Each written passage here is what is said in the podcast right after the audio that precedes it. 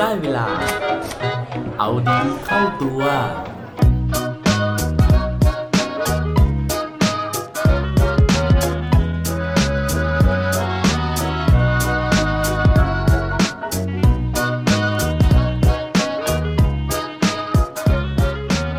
คุณอยากลองเห็นแก่ตัวไหมครับสวัสดีครับ พบกับผมชัชวานแสงปรีดีกร และรายการเอาดีเข้าตัว รายการที่จะคอยมาหมั่นเติมวิตามินดีดด้วยเรื่องราวแล้วก็แรงบันดาลใจ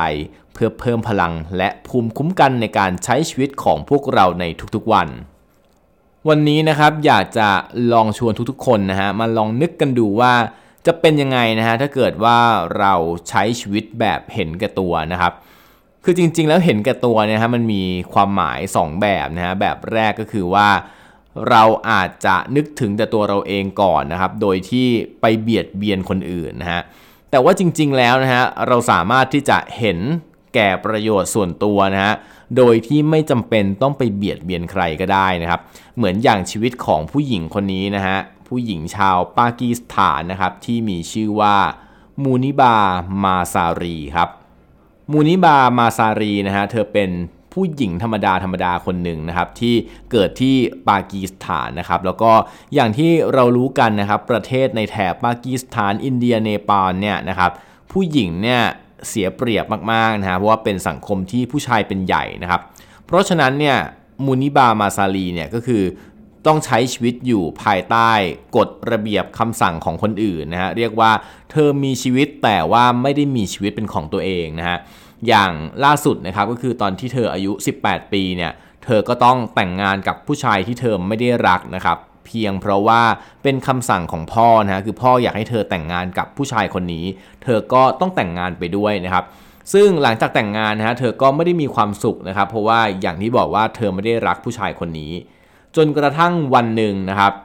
ระหว่างที่เธอเนี่ยกับผู้ชายคนนี้ขับรถไปนะครับเเดินทางนะฮะไปต่างจังหวัดนะครับ ก็ปรากฏว่าสามีของเธอเนี่ยเกิดหลับในนะครับ แล้วก็รถเนี่ยก็เลยแหกโค้งนะครับ เสียหลักตกลงไปในคูน้ำจากนั้นนะครับเธอก็ติดอยู่ในรถนะครับ ในขณะที่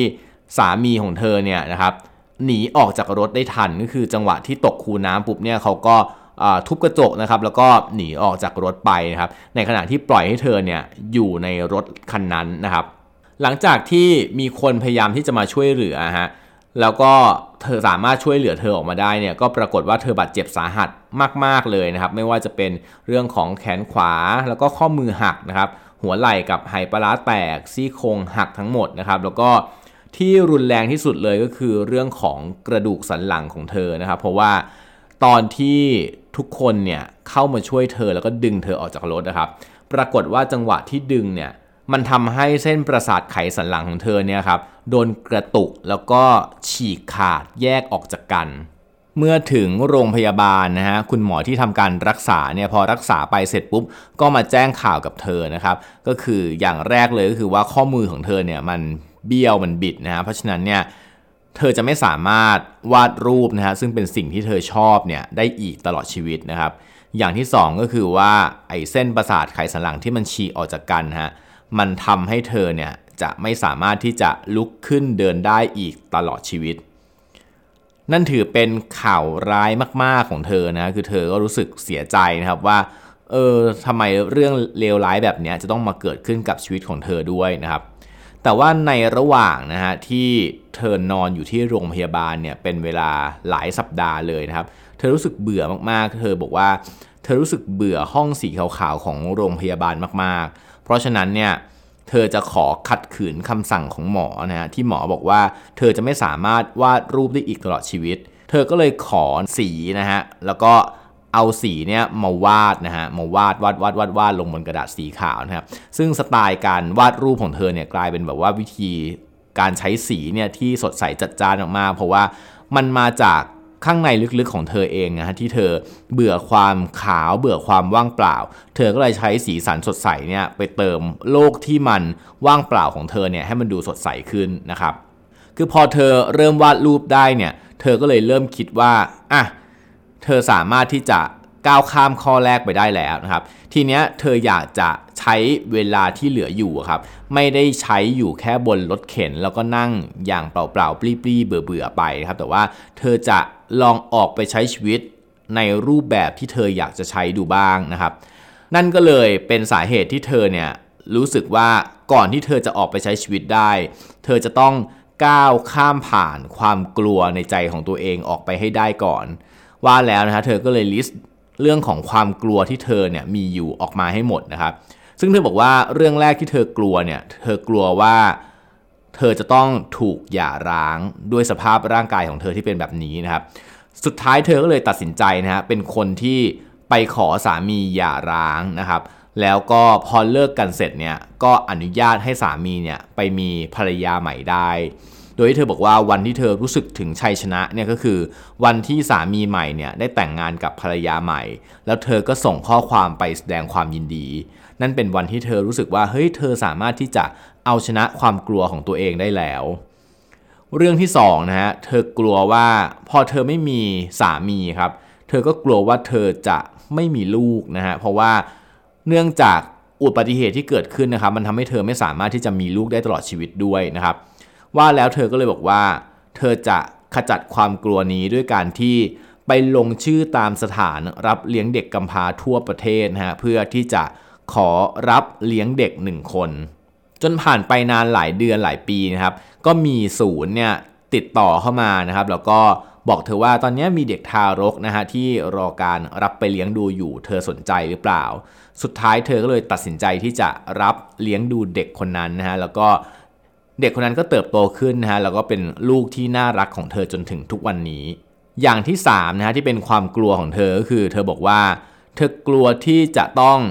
ตกอยู่เป็นเป้าสายตาของทุกๆ คนนะฮะว่าเธอเนี่ยเป็นคนพิการนะครับ ว่าแล้วนะฮะเธอก็เลยเริ่มนะครับใช้ภาพเขียนของเธอเนี่ยเป็นสื่อในการที่จะทำให้คนเนี่ยเป็นที่รู้จักเธอนะฮะ จนสุดท้ายเนี่ยเธอได้รับการติดต่อนะครับจากรายการโทรทัศน์นะครับได้รับการติดต่อให้มาเป็นพรีเซนเตอร์โฆษณา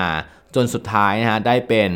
ตัวแทนนะฮะเป็นทูตสันถวไมตรีนะฮะทูตวัฒนธรรมนะฮะเพื่อที่จะเรียกร้องสิทธิ์ของคนพิการเนี่ยขององค์การสหประชาชาติ จนวันนี้นะฮะเธอบอกว่าเธอไม่รู้สึกเสียใจเลยนะครับที่เกิดเหตุการณ์อุบัติเหตุในวันนั้นนะครับเพราะว่าการที่เกิดอุบัติเหตุในวันนั้นนะครับมันทำให้เธอรู้จักตัวเองนะฮะแล้วก็ได้ลองพัฒนาศักยภาพในส่วนที่เธอไม่เคยรู้ว่าตัวเองมีนะฮะแล้วก็วันนี้นะครับเธอได้ทำอะไรหลาย ๆ อย่างนะฮะที่เป็นความต้องการลึก ๆ ในใจของตัวเธอเอง จากที่เธอไม่เคยได้มีโอกาสทำมาก่อนเลยตลอดชีวิต นั่นก็เป็นเรื่องราวของผู้หญิงคนหนึ่งนะฮะที่ครั้งหนึ่งเนี่ยเคยใช้ชีวิตตามความต้องการของคนอื่น จนกระทั่งวันหนึ่งนะฮะเธอประสบอุบัติเหตุแล้วก็คิดได้ว่าชีวิตนี้เป็นของเธอ และเธออยากจะทำอะไรมากมายอีกหลาย ๆ อย่างตามความต้องการของตัวเอง แล้วคุณล่ะครับ ต้องรอให้เกิดอุบัติเหตุแบบนี้ก่อนหรือเปล่า ถึงจะเริ่มอยากลองเห็นแก่ตัวดูบ้างครับ และปิดท้ายด้วยโค้ดดีโค้ดโดนประจำวันนี้นะครับ เขาบอกไว้ว่า to be happy we must not be too concerned with others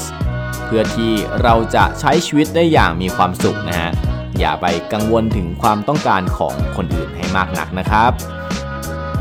อย่าลืมกลับมาเอาดีเข้าตัวได้ทุกวันจันทร์ พุธ และวันศุกร์รวมถึงฝาก subscribe เอาดีเข้าตัว podcast ในทุกช่องทางที่คุณฟัง รวมถึงกดไลค์ กดแชร์ ในทุกโซเชียลมีเดีย Facebook IG และ Twitter สุดท้ายนี้ have a good day ขอให้วันนี้เป็นวันดีๆ ของพวกเราทุกคน สวัสดีครับ